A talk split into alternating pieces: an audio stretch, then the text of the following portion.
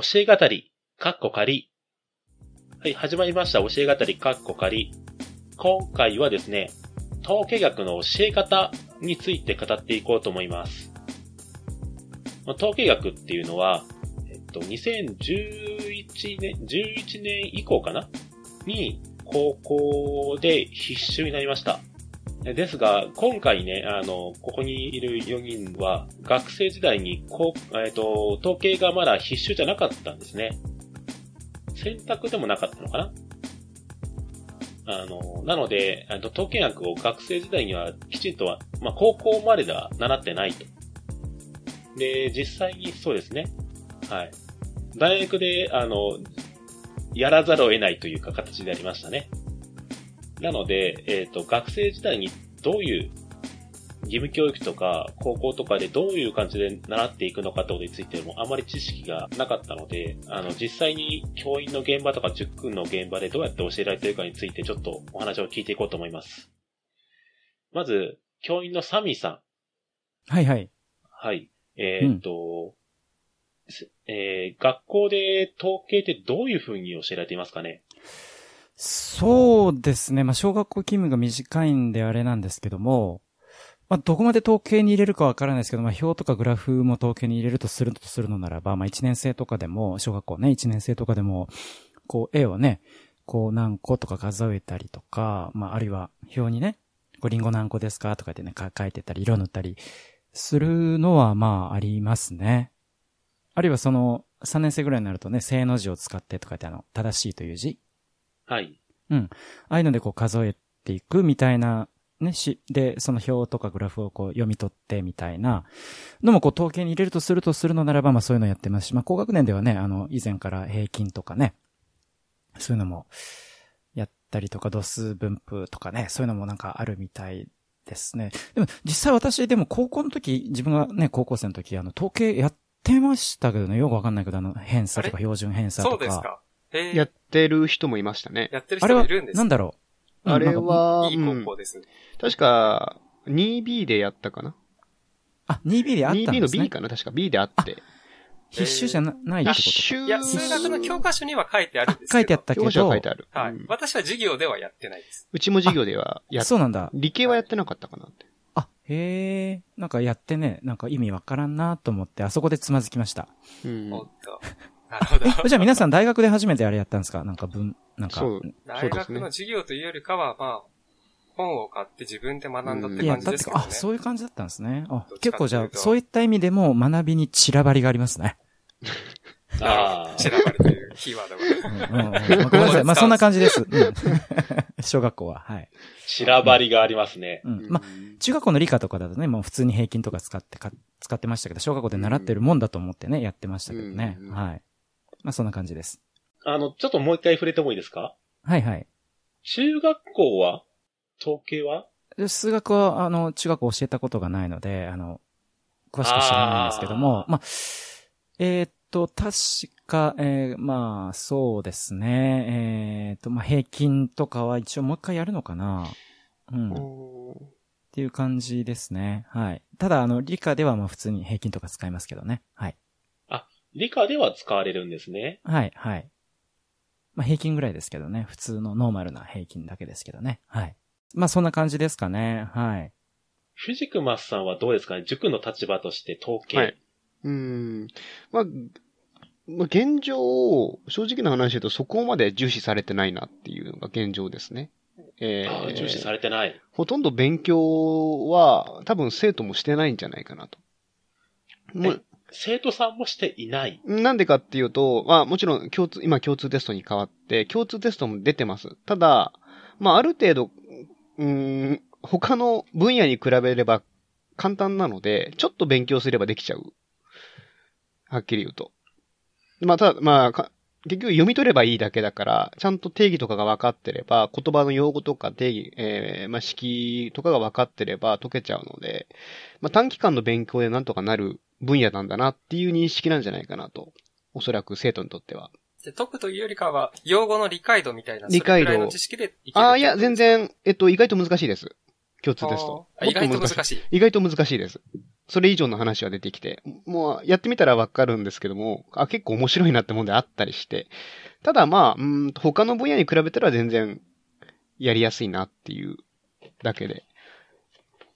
それこそれこそ変、すか、うんはい。あ、あ、すみません。共通テストの話になる、あ、共通、センター試験とかの話になると、はい。うーんと、まあ、例えば、偏差値とかって多分あんま教科書とかに触れてないけども、えーはい。偏差値のような式？偏差値か、偏差値の式が出てきて、で、それを、えーなんか考察したりだとか、っていうのがセンター試験出てたりだとか、あとは一次変、まあ、これも、多分そんなにたくさんは出てないのが、データを A 倍して、プラス B するっていう、えー一次変換。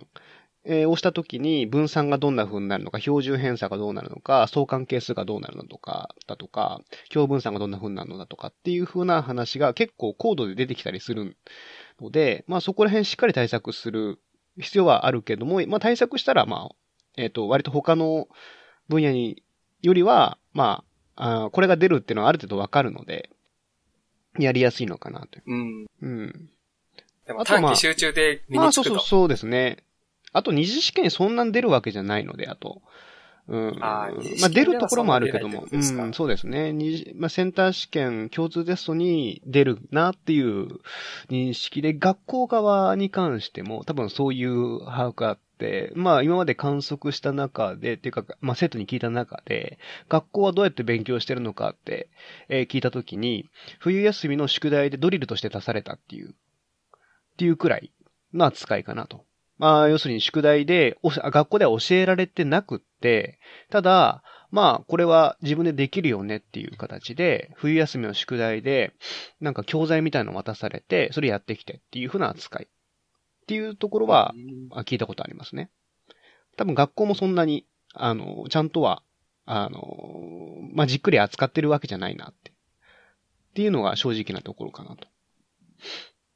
そんな感じです。まだまだ分、その、カリキュラムというか数学の科目の中では、うん。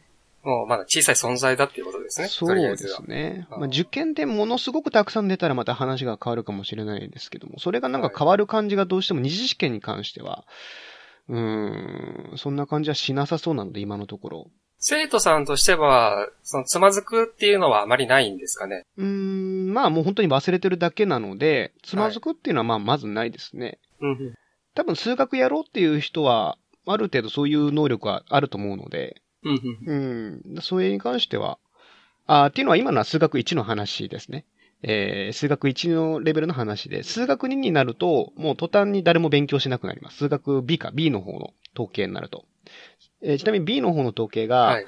正規分布だとか二項分布だとか、そういうふうな話になってきて。はい。でそれはまあ今のところは、えっ、と、共通テストで必修じゃないので、えー、なるほどまあ勉強しない。二次試験でも一部しか出ない。本当に一部しか出ない。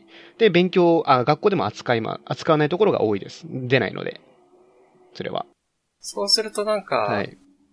その統計学っていう分野の中の、うん。まあ一部しかまだやってないっていうことそうですね。なんですかね、はい必修を、必修の部分は。必修の部分は。なるほど。うんだからまあそんなにつまずかないってことなんですね。で、あと多分教える側もおそらく、うんえっ、と、じゃあ B の方、まあ、B の正規分布だとか二項分布だとかの話で、あとは、えっ、と、標本調査だとか、そういうものを B でやるんですけども、多分教える側が大変で、結局あれって数学3の知識が必要になってくるじゃないですか。積分だとか、まあそれこそ、まあそうですね、はい。そういうものが、あの、ある程度使えないと、正直、正規分布だとかもなかなかやりづらいなっていうのがあって、だから教える側も、これはこんなもんなんだよっていうふうに教えるしかなくなっちゃうじゃないですか、そういうのって。まあ物理と似てるところあるんですけども。だからそういう意味では、まあ、うん、もしそれをちゃんと教えるのであれば、数学3やってからの方がいい気はしますけども、まあ、実際現状として、数学 B そこまで、数学 B のえー方の、えっ、と、統計そこまで出ないっていうことと、えーことを考えていけば、まあ時間取る余裕がないなと。うんうん、それが現状なのかな。はいなるほどですね。うん、結局やっぱり、高校も塾も、最終的には、えー入試に出るか出ないか、なっちゃうんですよね。どうしても。まあ、現実的にはやっぱりこう勉強した方がいいとかってあるかもしれないけども、うん、そういう風になっちゃうのはしょうがないかなって。入試に出るか出ないかで、えー時間が取られるか取られないかが変わっちゃいやー、それはちょっとあれですね。惜しい感じはしますね。統計は結構やっとくとう。便利ですけどねうん。まあ確かに。社会に出てから。そうですね。社会に出て、うん。その、ま、その、改めて数学やるっていう人で、うん上位に来る学問ですからね、統計学うんって。それくらい結構役に立つのに、面白いですよね。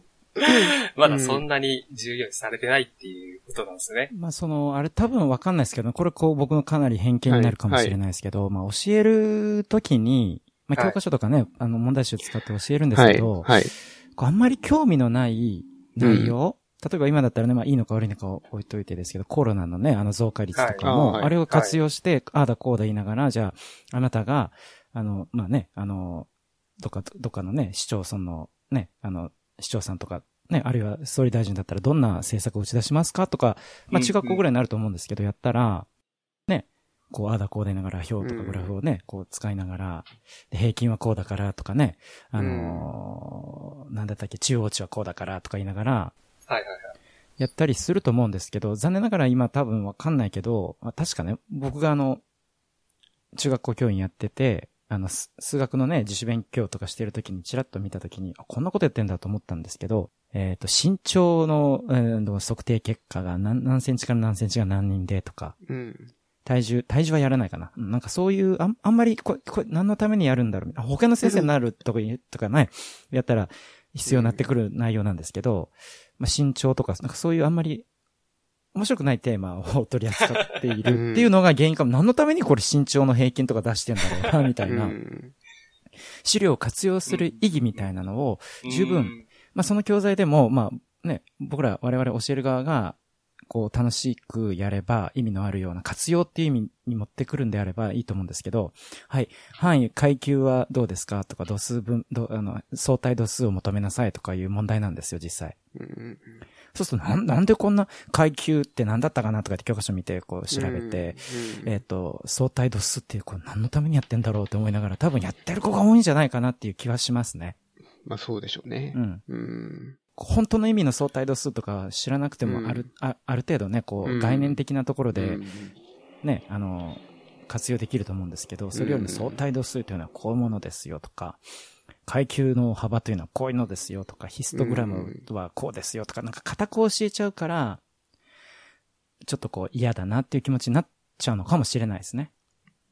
本来多分そこじゃないと思うんですけど、あの、目指してる今だったら結構いろんな題材が溢れてますよね。マスクをした時にどれくらい感染確率を下げれるのかとか、うんとかね、なんかそういうワクチンを打った方がメリットがあるのかデメリットの方が大きいのかとか、生のね、そういうデータをね、はい。活用して応用でね、やったらこう、ちょっと興味湧くんじゃないかなっていう気はしますよね。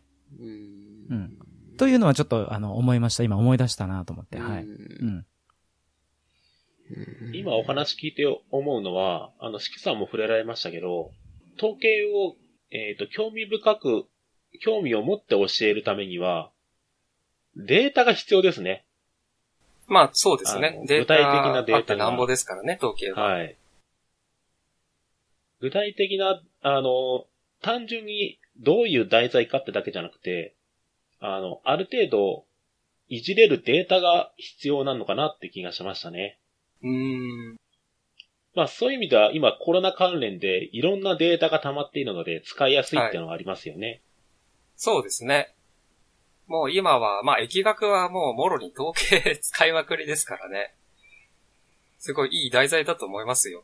だったら、まあ毎日のようにね、その、新規感染者だの、死亡者だの、うん。ね、中等症の人数とかいろいろ出てますけど、うんまあ、あれも統計だし、行政だったら感染なのかみたいな議論もあるじゃないですか。うん偽陽性だのね。うんうんそういうのも統計がわからないと何のこっちゃっていうふうに思っちゃいますから、うんそういう意味では結構いい題材は溢れてるかなってう。いうん確かに。いうふうに思いますね。逆にしっかりこう、そこで教えないと今みたいな、うん。こう、社会になってしまいますもんね。しょまたこういう事態が起きた時にもね。まあそればっかりじゃないですけど、うんだから統計って本当大事だなって今ね、あ喋りながら今すごく自分の中でね思い始め、うん。あ、改めて 思い始めてますね。うん。そうですうね。ん。うん。まあ、どう変わっていくのか。まあ、数学から切り離すのも一つなんじゃないかなとも思いますけどね。数学の方、数学の純粋に二次関数だとかっていうんじゃなくて、統計っていう風な科目作った方が、まあ、なんか良さそうだなっていう。なんかいまいちやっぱり数学やって、いや、数学やってる時の気持ちと統計やってる時の気持ちって多分、僕だけじゃないですけども、生徒も、まあ正直、今、その、問題出てくるの、問題出てくるのっていうのは、えーデータを読み取って、で、まあ整理をしたりだとか、あとはまあ計算したりだとかっていうのが、ちょっと数学っぽくないなっていう。高校数学においては。うん数学っぽいとかあるんですね。うんなんか、そんなにみんな好きじゃないなっていうのは使う、あれですかね、うん使う脳がちょっと違う。っていうことなんですかねまあなんかもっと、こういう風に考えて、あこういう風にやるのかな、こうやんなやるのかなっていう発想とかが、なんか、やっぱり数学って大事になってきたりするじゃないですか。そういう方じゃ、そういう感じでもないなっていうのが、あるのかななんか。なるほど。うんまあやってる統計って聞くとまあそうなりますよね。うんその、もっと深いところまで行くと数学がもろに出てくるまあ確かにそれはそうなんですけどね。うん。そういうところじゃないですもんね。そうですね。だからただ、統計っていうとそんな発想とかじゃないですからね。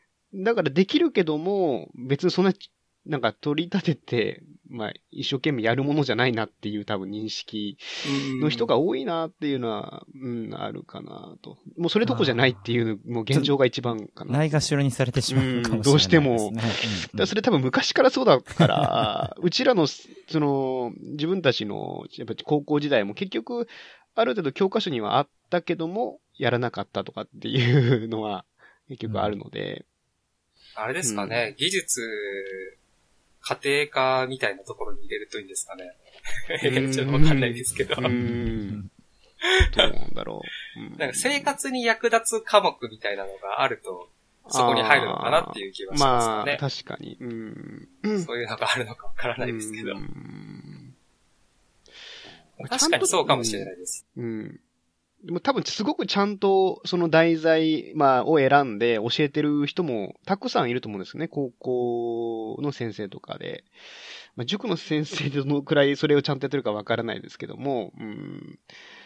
だから多分それが現状だろうなと。もうもったいない話ですけどね。うんまあでも今のちょっと面白い指摘でしたね。か多分、学校で数学をやるのって思考的な力とかそういうようなそうですねところを身につけるっていうのが根本のなんかうんモチベーションにあったと思うんですけど、統計は、まあそういうのとはちょっと違いますからね。そうですね。まあ、読み取って考察するっていう部分はまあ少しありますけど、うん。確かに。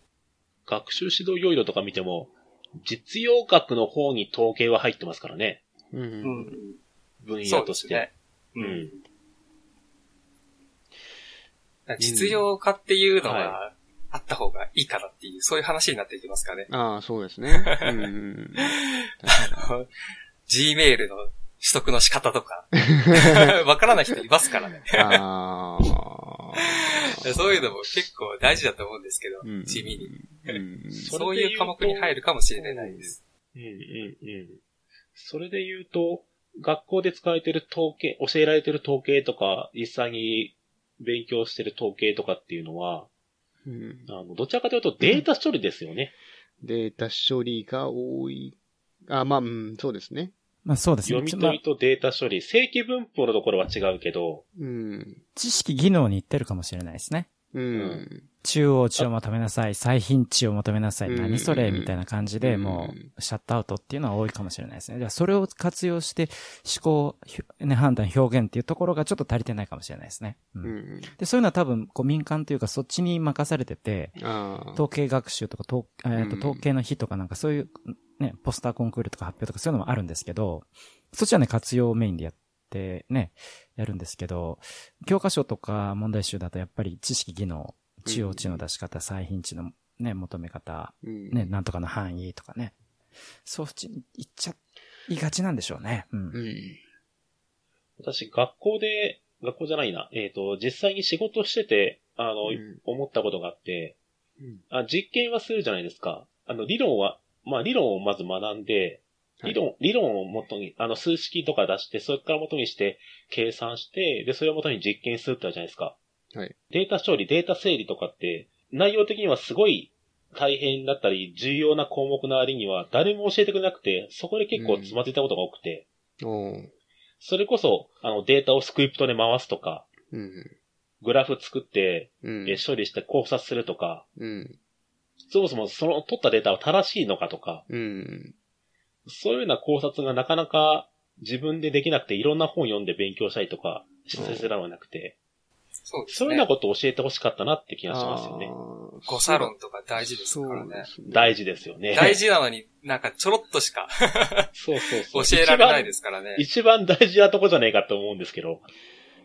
確かにそれ、特にまあ理科とかでもやっぱりグラフ書いたりだとか、とかってあったりして、で、面白いのがあって、2000何年だったかな結構昔、10年以上前の話で、東京工業大学が物理の試験で、えっ、と、そのデータを与えて、そのグラフを書きなさいと。で、そのグラフを書いて、えー比例定数を求めなさいっていうふうな問題があったんですよ。あーあー、でいいですね。えーで、それ何の話かっていうと、えーと、確か磁場の話かな？磁場か力、えーと、電磁力の話で、で、まあ、とにかく、えーと、距離に反比例するような力だとか、えーまあ、磁場だとかっていうふうなところで、えーまあ、その資料によると、その東京工業大学受けて、まあ、合格者も含めて、えーそれを、えー縦軸と横軸で、縦軸が、まあ、例えば力、で、横軸を、えーそのまま R、つまり距離で取って、反比例のグラフをみんな書いた。全員、それで書い、全員それにして、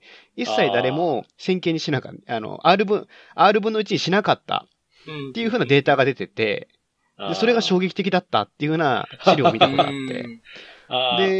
で、で、じゃあどうやってその比例定数求めるのっていう話になるじゃないですか。あの、うん反比例だと。うんで、それが、まあちょっとそういうの面白いなと思って、でまあそこら辺結構挑戦してて東京工業大学も、えーはいはいはいとどうん。まあなかなかそこら辺面白い問題があったりするんですけども、多分学校でも教わってないのかなっていうのはありますね。横軸の取り方だとか、えー、単純に多分、なんとなく F と R 取っていけばいいやだとか、でしか考えてなくって、うんその取り方によって、まあ、直線になるからだとか、直線するためにどうすればいいのかなっていうような発想がそもそも多分なかった。そんだけ、だって、優秀な、えー人たちが受ける、まあ、大学ですから、えーがいる中で、誰も一人いなかったっていうデータがあるので、まあ面白いですねそういう教育なのかなっていう。ゼロ、ゼロですか？ゼロだったらしいですね。うん。恐ろしいですね。ゼロ。東京工業大学でいないっていうのはちょっとショックですね。うーん。なるほど。そうなんですね。そうですね。そういうのも、まあ、そういうところに活用、な科学とか物理とか、結構データ、グラフに化した覚えはあるんですけどね。うん。なんか今の話聞いてると、まあ、問題にしにくいのかなっていうのはありますね。そのグラフの見せ方とか、あ、まあ確かにそな。の、例えばデータをどのグラフで見せた方がわかりやすいとか。その、プレゼンでは大事ですけど、ねじゃあ正解は何かっていうと結構難しいですよね。まあ確かに。例えば、横軸を対数軸にする方がいいとか、ありますけど。ど、そうですね。うんそれを問題の何を正解にするかっていうと、ケースバイケースだから、うん。そういう意味では問題にしにくいから、うんちょっと入り込みにくくて、その、受験のための教育っていう風にしてると、そうですね。まあ、科目には入れづらいのかなっていう気ああ、はしますね。そうですね。うん。確かに丸抜問題にしや、しにくいから、もう本当に小論文的な扱いというか、そうですね。なんかもうちょっと自由度が高いような、まあ、採点に。ああ、だからなんか二次試験の小論文とかだと結構いいと思うんですよね。そうですねそういうこれをどうして、そうですねね、どう考察するかとかっていうのが、うんそこが大事なので、そうですね。小論文向きですね。まあでも今後増えていくかもしれないですね。その、推薦のあり方っていうか、仕方も変わってきたので、もしかしたら大学によっては、そういうところをしっかりやってほしいのであれば、まあそういう問題も作っていくかもしれないです、今後。これはまだ、これから。確かに。はい。変わっていくかもしれない面接とかで聞きたいです。うんなんかデータを与えて、その人がどういうふうにそれを料理して、うんグラフ化して考察するかっていうのはう、んすごく力を見る上ではそうですねそうですね。そうん。そういう意味ではあれですね。やっぱり、ちょっと話戻っちゃいますけど、はい藤松さんの言う通り、はい分野を分けたいですね。統計とかうんデータ処理みたいな分野を一つ作りたいですね。まあまあ、そうですね。それはそれで、面白いというか。そう。で、結構いろんなのが混ざってくるじゃないですか、統計も。確率とかもいろいろ入ってきて。それこそ、あ、えーっと、なんだっけ、えーっと、反復思考だとか、まあ、はいランダムフォーク、あれも、あ、ここで、はいここで出てくるんだ、期待値も、えーここで出てくるんだっていうのが出てきて、面白かったりするし、うん、に二項定理っていう二項分布とかもそうだけども。確かにうん。統計とかデータ処理で一分野あってもいい気がしますねう。ん。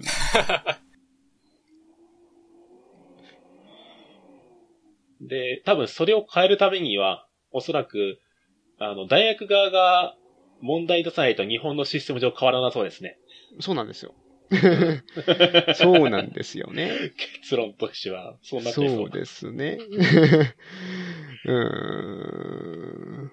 そうなっちゃう。まあ、うん。でもちょっとはやっぱり増えてるの。それでも、数学1で共通テスト、センター試験で出てきたことで、ちょっとは触れる機会増えたから、まあ、うん、やっぱりゆっくりかな。これ、今後、ちょっとずつ変わっていくかもしれないですね。うん。特に、大学側だと AI 使うところがどんだけ増えるかにかかってきそうな気はしますね、うん今後は。うーん。うんデータ処理っていうところでは、なかなか、あの、問題にした方がいいと私も言ったけど、うん。あの、大学側が問題するような感じはあまり増えなそうだから、さっきの東京工業大学みたいな例は、うんちょっと稀な例だと思うんで、うん。ただ、AI が、AI 学科みたいなのが今後増えてきたとしたら、そういうところは、どんどん、あの、統計的な問題を出してくると思うので、うん。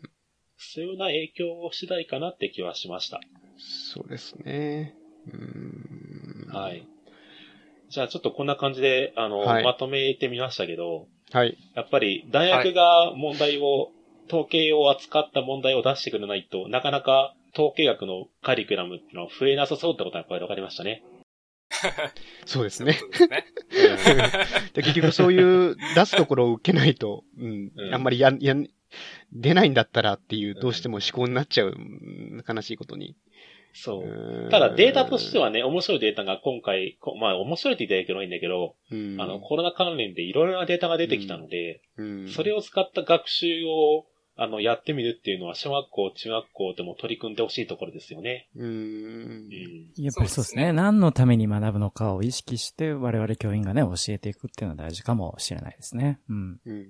ただあれを教えればいい、教科書のね、あれを教えればいいってなっちゃうともう、うん、ダメな分野かもしれないですね。うん。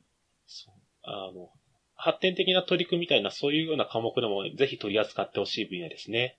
はい。という感じでまとめて、はい。まとまりましたね。はい。はい。はい。はい。じゃあ次回もよろしくお願いいたします。ありがとうございました。はい。ありがとうございましたありがとうございましたありがとうございました